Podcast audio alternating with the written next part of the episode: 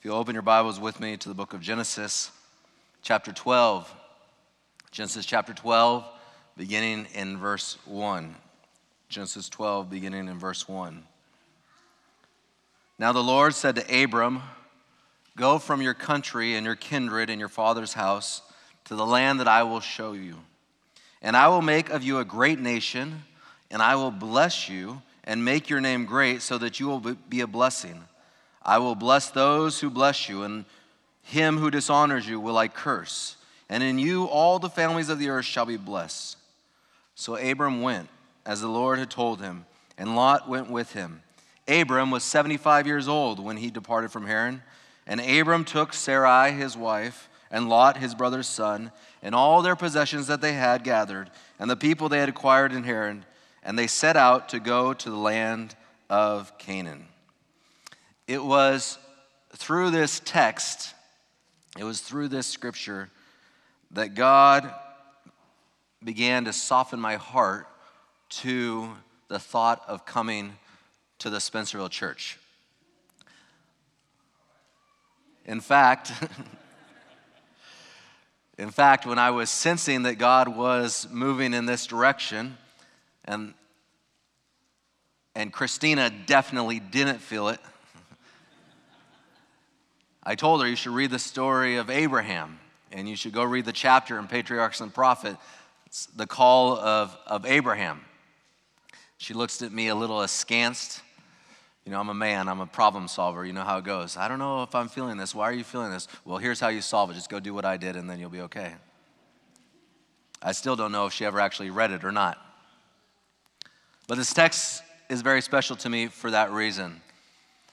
And, and and I'm intrigued by this idea of the call of God. You see, I believe that God puts calls in all of our lives in one way or another. Some are very large, some are, some are smaller. And as I've examined this text and as, we look, as I've looked at the story of Abraham, there's several things that I see that are of particular uh, interest and, and relatable to us about the call of God. And so I'd like to share those with you this morning. But let's begin with prayer. Lord Jesus, I thank you so much that you have a call for each one of us. We saw evidence of that call today, even with the baptisms of Kondwani and Linda. Lord, I pray that, that each and every one of us will sense your appeal on our lives and our hearts, even as we sit here in this sanctuary this morning. Teach us from Abraham's life about the calling of God. In your name we pray. Amen. Genesis chapter 11, verse 27, introduces us to an entirely new family. An entirely new family. We haven't really heard about them before. We know that they're in the line of Seth, but, but we, there's no, been no other introduction until this genealogy in chapter 11 and verse 27. Now, here is what I notice about this family. This family is but a tiny little unit within the mass of humanity. In many ways, we would think potentially that if not for this text here in Genesis, they could otherwise be invisible, maybe even uninteresting and, and of no consequential value in the big picture. And yet, we know, looking back on history, that, that this one family that could be, this tiny family, these, these few people that responded to this call, though they may have seemed a, moment uh, invisible and inconsequential, this family became uh, the turning point in many ways of all history. In fact, the entire rest of the book of Genesis is predicated on this family Abraham, his children, his grandchildren, and to a slight degree, the great grandchildren. It all is rooted in this family. Abraham is mentioned more than anybody else in the New Testament other than Moses. Moses is mentioned 80 times in the New Testament. Abraham is mentioned 78 times in the New Testament. References to Abraham's faith are mentioned. Abraham's faith is referenced more than anyone else's faith in all the Bible. And yet it started with just a moment, a calling from God. God called a few members of this family, one in particular, Abraham, Abram, later known as Abraham, to change the world. And here's the first thing I learned from the call of Abraham, and the first thing I learned about God's calling from this scripture. The calling of God changes literally everything. It changes who we are, it changes the direction we're going, it changes the circumstances of our life, it could change where we are living. Pastor Jason and I have a friend named Kelly, and, and we met Kelly several years ago. And when we met Kelly, Kelly was a stay at home mom. Her husband worked as a nurse uh, there at one of the local hospitals in the Central Valley. And, and Kelly uh, was at home uh, helping take care of uh, their three kids. And Kelly was, to, to put it mildly, extremely reserved. Extremely reserved. In fact, Kelly was one that if she could avoid it at all costs, she would not even call to make her own doctor's appointments. She'd have her husband do it. She didn't even like to order pizza. She didn't want to call and order pizza. She would have her kids call and order pizza. She did not like talking to people. At all costs, she just preferred to not have to engage with people, especially strangers. Anyone else can relate to this? You can nod quietly. If, if that's you, you probably don't even want to tell me. I don't want to talk to you about it. And this was Kelly. Well, Kelly, we met Kelly, and Kelly and her husband and their kids started coming to our to our church, our church plant there in, in the Central Valley, and she fell in love with Jesus. And as she fell in love with Jesus, uh, she became more and more involved in the church. And, and before long, she sensed God laying a call on her life. And Kelly responded to that call, and Kelly became the Bible worker of our church plant. Now, think about that, folks. I don't know if you know anything about Bible workers, but what do Bible workers do? They go to strangers' doors and knock. This was a lady that didn't even want to order pizza because she didn't want to talk to a stranger. But the call of God changes everything. And she continued to feel God's call in her life. Kelly continued to feel God's call in her life. And, and Jason and I and uh, moved away. We helped plant that church there, and we moved away. And when we moved away from the Central Valley, the church that we were planting had about 35, 40 members strong. They were, they were active and regular and engaged, these 35 or 40 members. Kelly is now leading that church. She preaches about once a month, and she has elders preach uh, at other times. And that church has more than doubled in two years. It has now has 100 people attending that church. She also is one semester away from finishing her master's in pastoral ministry. Something I've learned about the call of God is the call of God changes everything. The call of God changes everything. Her husband has told me the fact that she even opened the door the day that your people knocked on the door is shocking to me. He's like, she doesn't like strangers. And yet, God is using her. God changes everything. It's something I've learned. God's call changes everything in our lives. The other thing that I've, that I've discovered about the call of God as I read the story of Abraham, and that is, is that God is no respecter of persons.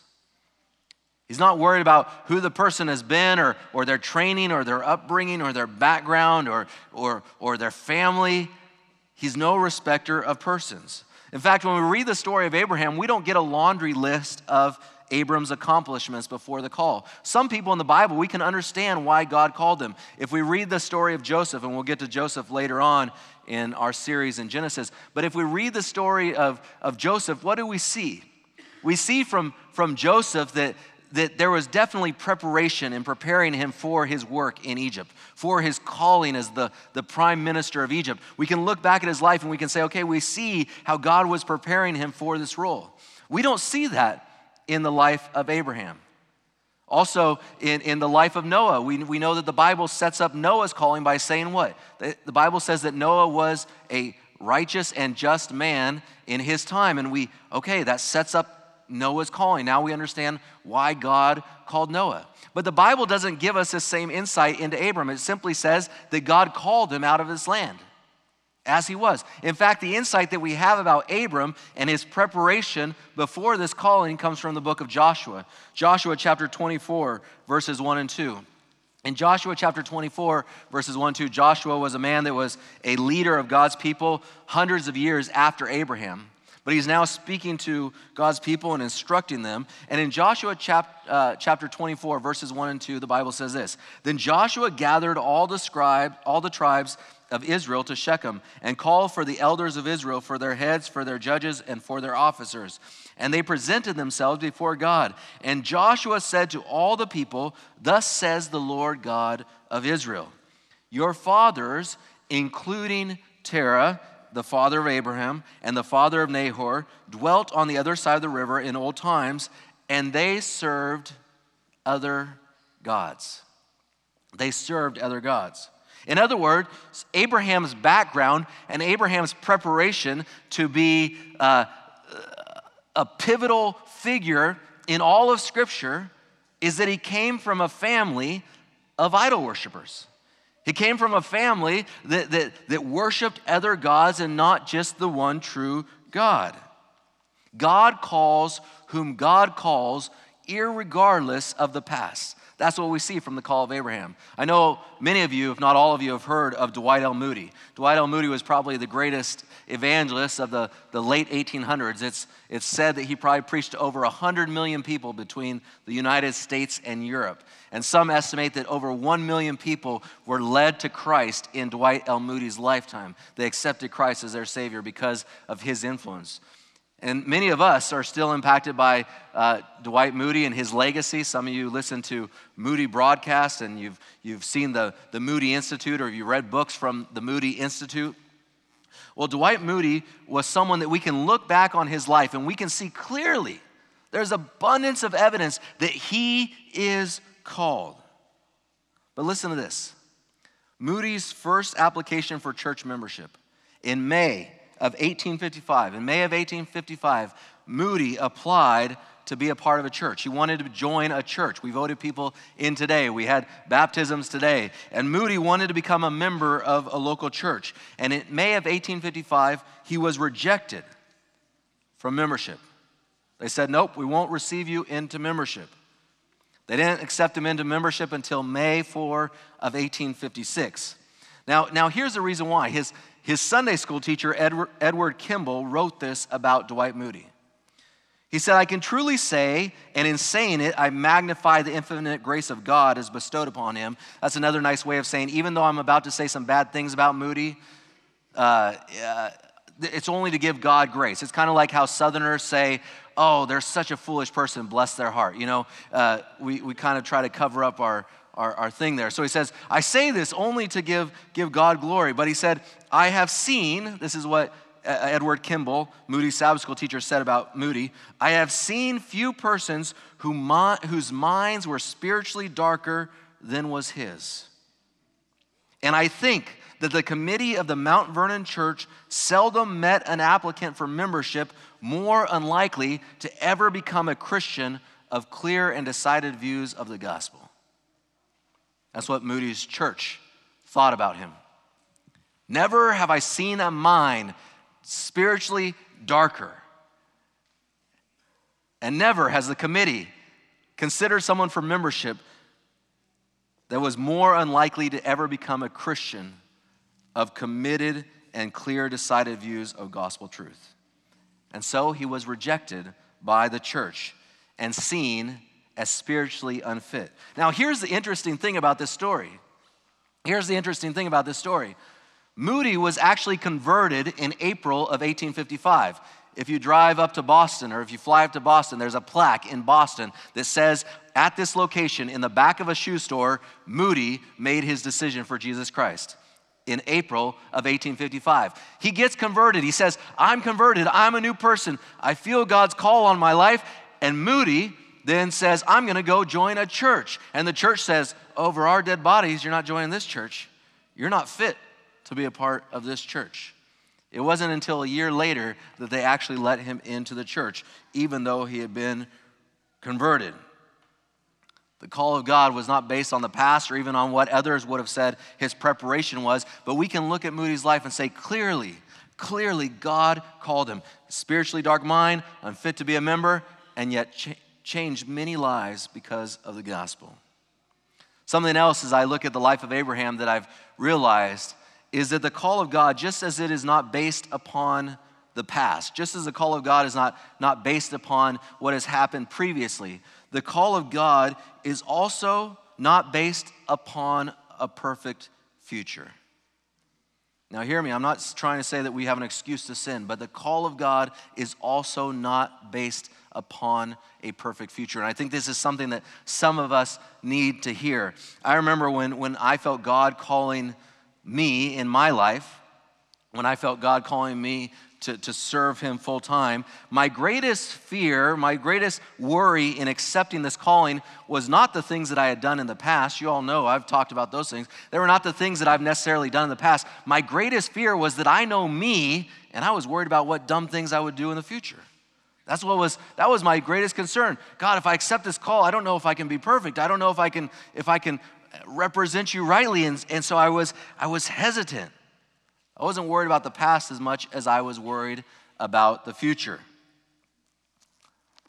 But God's call is not based or predicated upon a perfect future. In fact, as we continue the study of the book of Genesis and we look at the life of Abraham, we continue to look at the life of Abraham. Something we're going to see over and over and over again is that Abraham was anything from but perfect, right?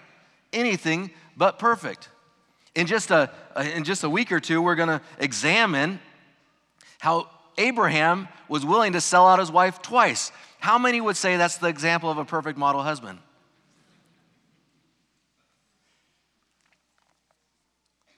God's call was not predicated on a perfect future either. If it was, folks, if God's call was predicated on a perfect future, guess what? We would not have the story of Noah we would not have the story of Abraham or Jacob or Isaac. We would not have the story of, of Moses or Aaron. We would not have the story of, of David or Solomon. We would not have the story of Peter or James or John. If it was predicated on a perfect future, we would not have the stories of John Wesley and Martin Luther. We would not have the stories of Ellen White and William Miller. If God's call was based upon a perfect future, then we would not have the call of many of you or myself in this room.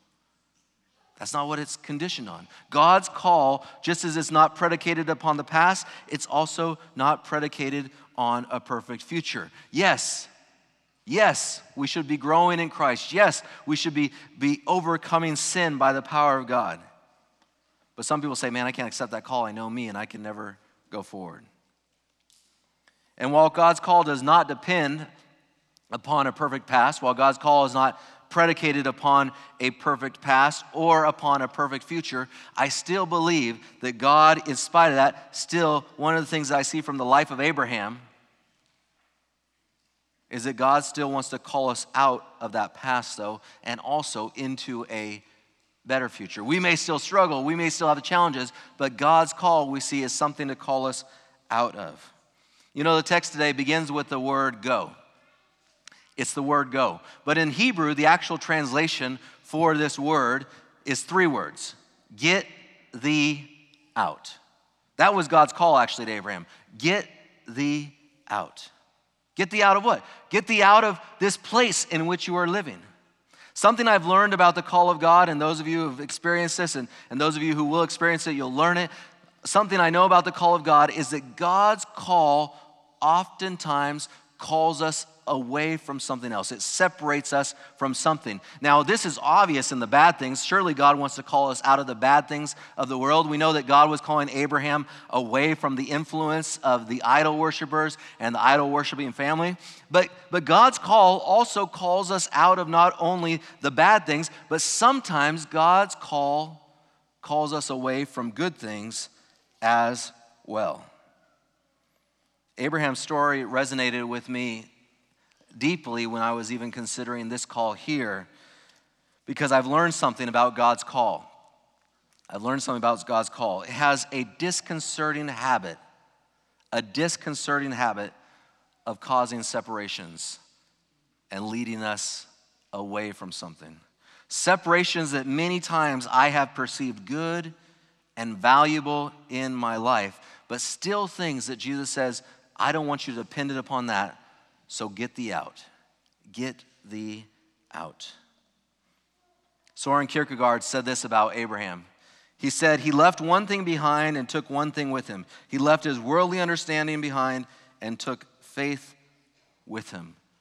When God calls, folks, I believe without any reservation that there is always something that we have to leave behind even sometimes a good thing.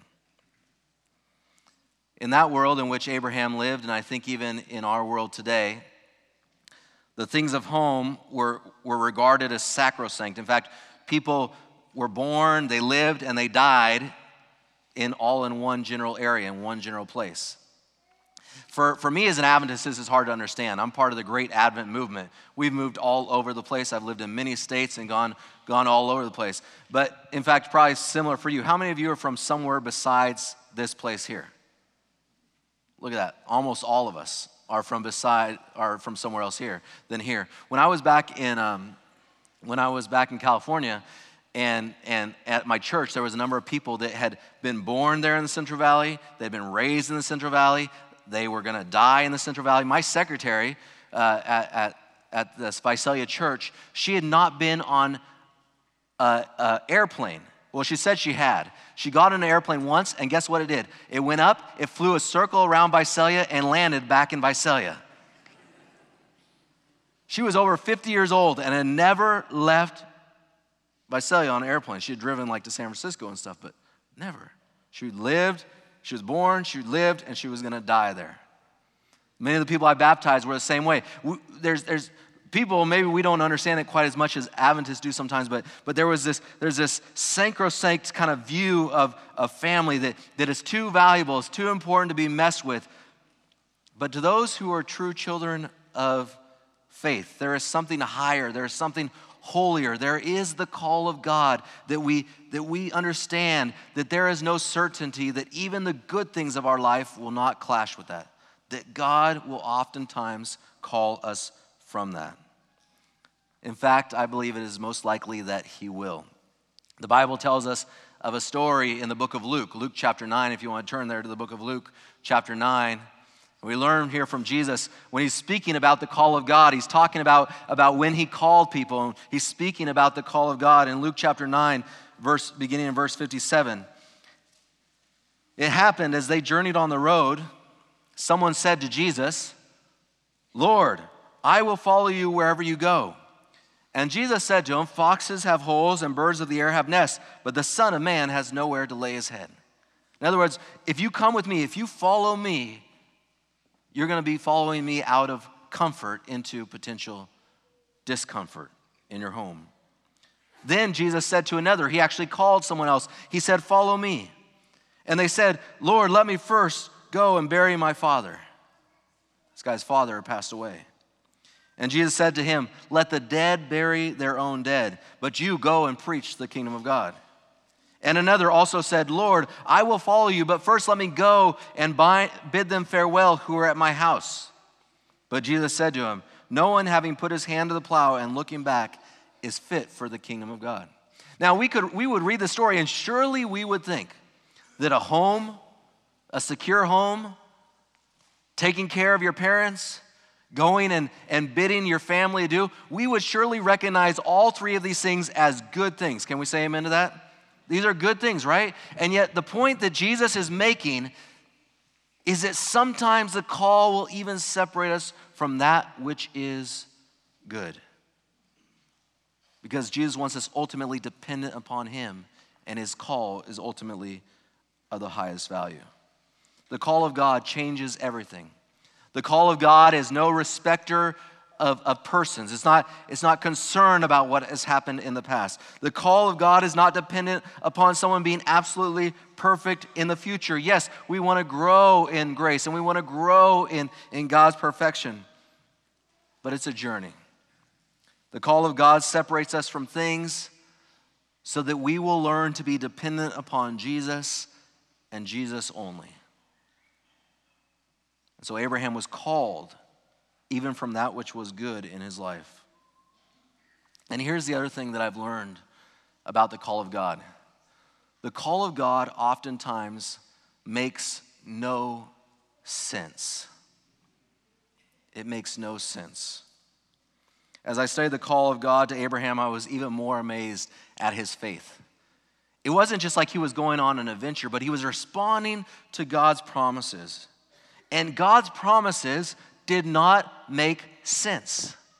If you go back to Genesis chapter 11 and verse 30, And if you're looking at Genesis chapter 11 and verse 30, this is the introduction that we have to Abraham's wife. And the Bible says this the Bible says, But Sarai was barren.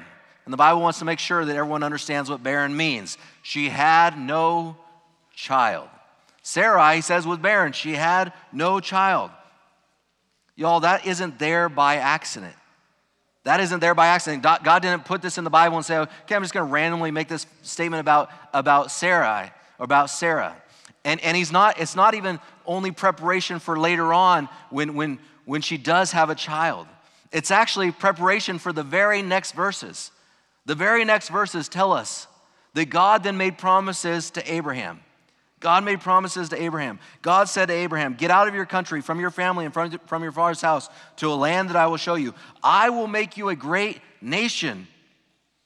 I will make you a great nation. Two things that, if you study those verses, two things that we see that God promised him, that all the other blessings were predicated upon, that all the other blessings that, that, that came throughout the ages to the people of Israel and to humanity in general were predicated upon. Two things. He's promised a family, he's promised an abundance of people. That's what you need to become a great nation. And he's promised land. Now, here is why the call of God makes no sense. When Abraham found out where he was going, he probably looked at it and said, Wait a second, there's already people there, and I'm pretty sure they're not going to say, Oh, good, I'm glad you're coming to take my land. Can we read the rest of history, right? Look at the rest of history. And how long did it take for people to accept the fact that God had given the land to the Israelites? Well, some would say they still haven't accepted the fact that that ever happened, right? Abraham looks at this and says, Wait, there's a giant obstacle. You're going to give me this land, but there's a giant obstacle. There's no one that wants to give me their land. Number one. The second obstacle is this You said you're going to make me a great nation. And if I'm going to get abundance of land and great nation, I've got to have a lot of people. And I've got no family. And the Bible just told us Sarah was barren, she had no child. By this point, they were 75 and, and, and 65 years old. Surely, Abraham understood enough about biology to know this was not looking good, eh? He understood this. 75 years old before he left that country. He surely understood this by 75 years old. Two obstacles, two promises, two obstacles. The call of God made no sense, and it was based upon promises. And we said, well, God promised him all these things, but the promises made no sense. They made no sense. God's call oftentimes makes no sense. Y'all, can I be honest with you? You know I'm going to be anyway, so I shouldn't even ask. But when we came here two and a half years ago, uh, in September, I think it was, early September. We were here one day. We were here less than 24 hours. We were here less than 24 hours. And Christine and I were, were in the car on Thursday afternoon after we had been here. We got here on, on Wednesday uh, evening. And we were in the car Thursday afternoon. We'd already had several meetings. And as we were in the car, we both looked at each other, and without eating, needing any prompting of the other, we said, Yeah, we're not coming here. Now, there was some reasons why. There was a really big reason why. We won't get into any of that right now. But we said, you know, this is these, some of these are too big of obstacles. Surely God will not call us away from our family. We're at a growing church. We've planted a church. That church is growing. Good things are happening out there. Surely God wouldn't call us away from there and away from California and away from our family. There was no way God would call us. But He did. And Christian and I, by the end of it, both knew it. But we both looked at it and said, This does not make sense to us. This does not make sense. Can I tell you all something else? I still tell people, and I still think this sometimes. I still don't know how I'm the pastor of Spencerville Church.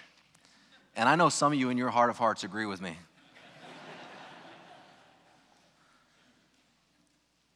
I mean, y'all are refined.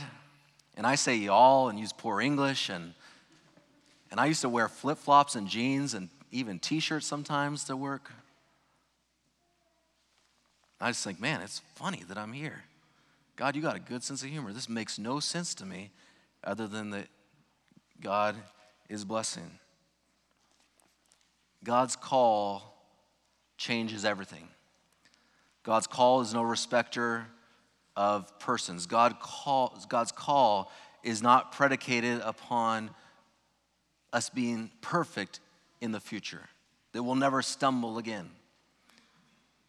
God's call oftentimes makes no sense, and God's call almost always, I would say always, separates us from something, and most often, even something that is good. And here's the last thing I want you to know from God's calling, about God's calling, from the story of Abraham. God's calling is never complete without you. Without you. You see, the most important verse, I think, in, or one of the most important verses in this part of Genesis, this is kind of entering us into a new section of Genesis. And, and, and the most important verse isn't actually God's calling, even though that's important. The most important verse is actually verse 4 of chapter 12. Because all the rest of the book of Genesis hinges upon what takes place in verse 4 of chapter 12. The Bible tells us this So Abram departed as the Lord had spoken to him.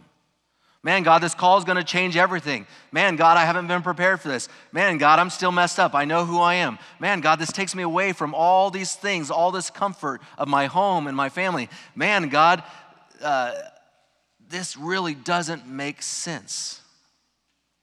But Abraham says, I'll step out in faith. I'll step out in faith. God's calling is not complete without you. I believe that God places a call, sometimes very large and sometimes smaller, in each and every one of our hearts.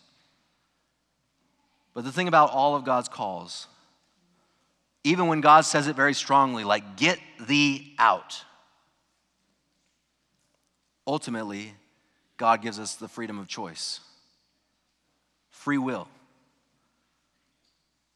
To be like Abram and say, okay, I'll step out or to walk away. The Bible says that Abram departed as the Lord had spoken to him. Abram's feet do the walking. The grace of God is the one that, that, that, delivers the call, but it does not replace the human response of saying, Yes, Lord, I will go. At the end of each call is free choice whether or not you and I are going to accept the call and follow God. So, my question to you today, on this Sabbath day in May, I want to ask you to pause for just a moment and think about where may God be calling you in your life. Is God calling you somewhere? Is God calling you out of maybe an unhealthy dating relationship? Is God calling you maybe out of, of the career that you're in, a very good and lucrative career, into a new career. I look out here and I could point out several of you that have left careers that I'm like, how on earth did you leave that career? And our own staff, Larone, man, how on earth did you leave that career?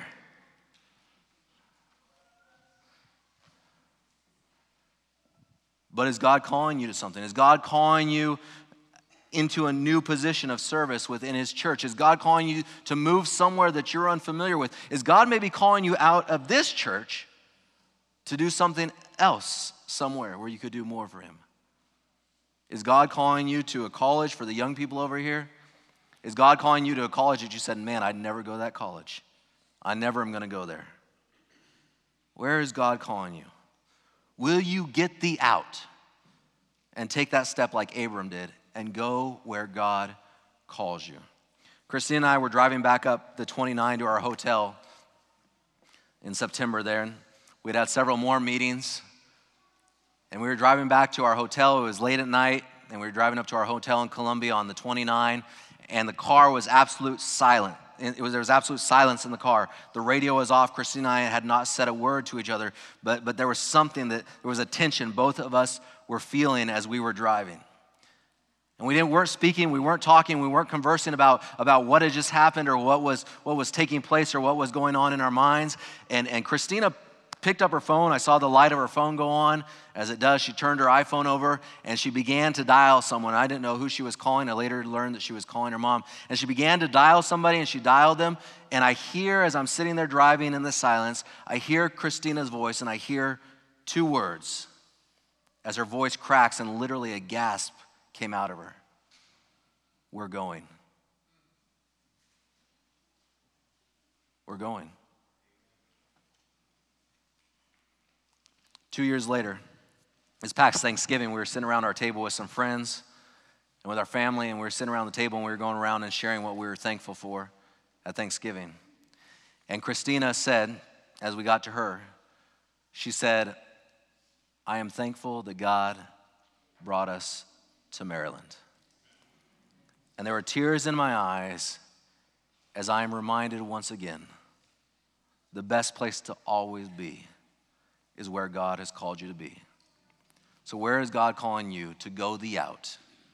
And will you respond? Because that's the best place to be.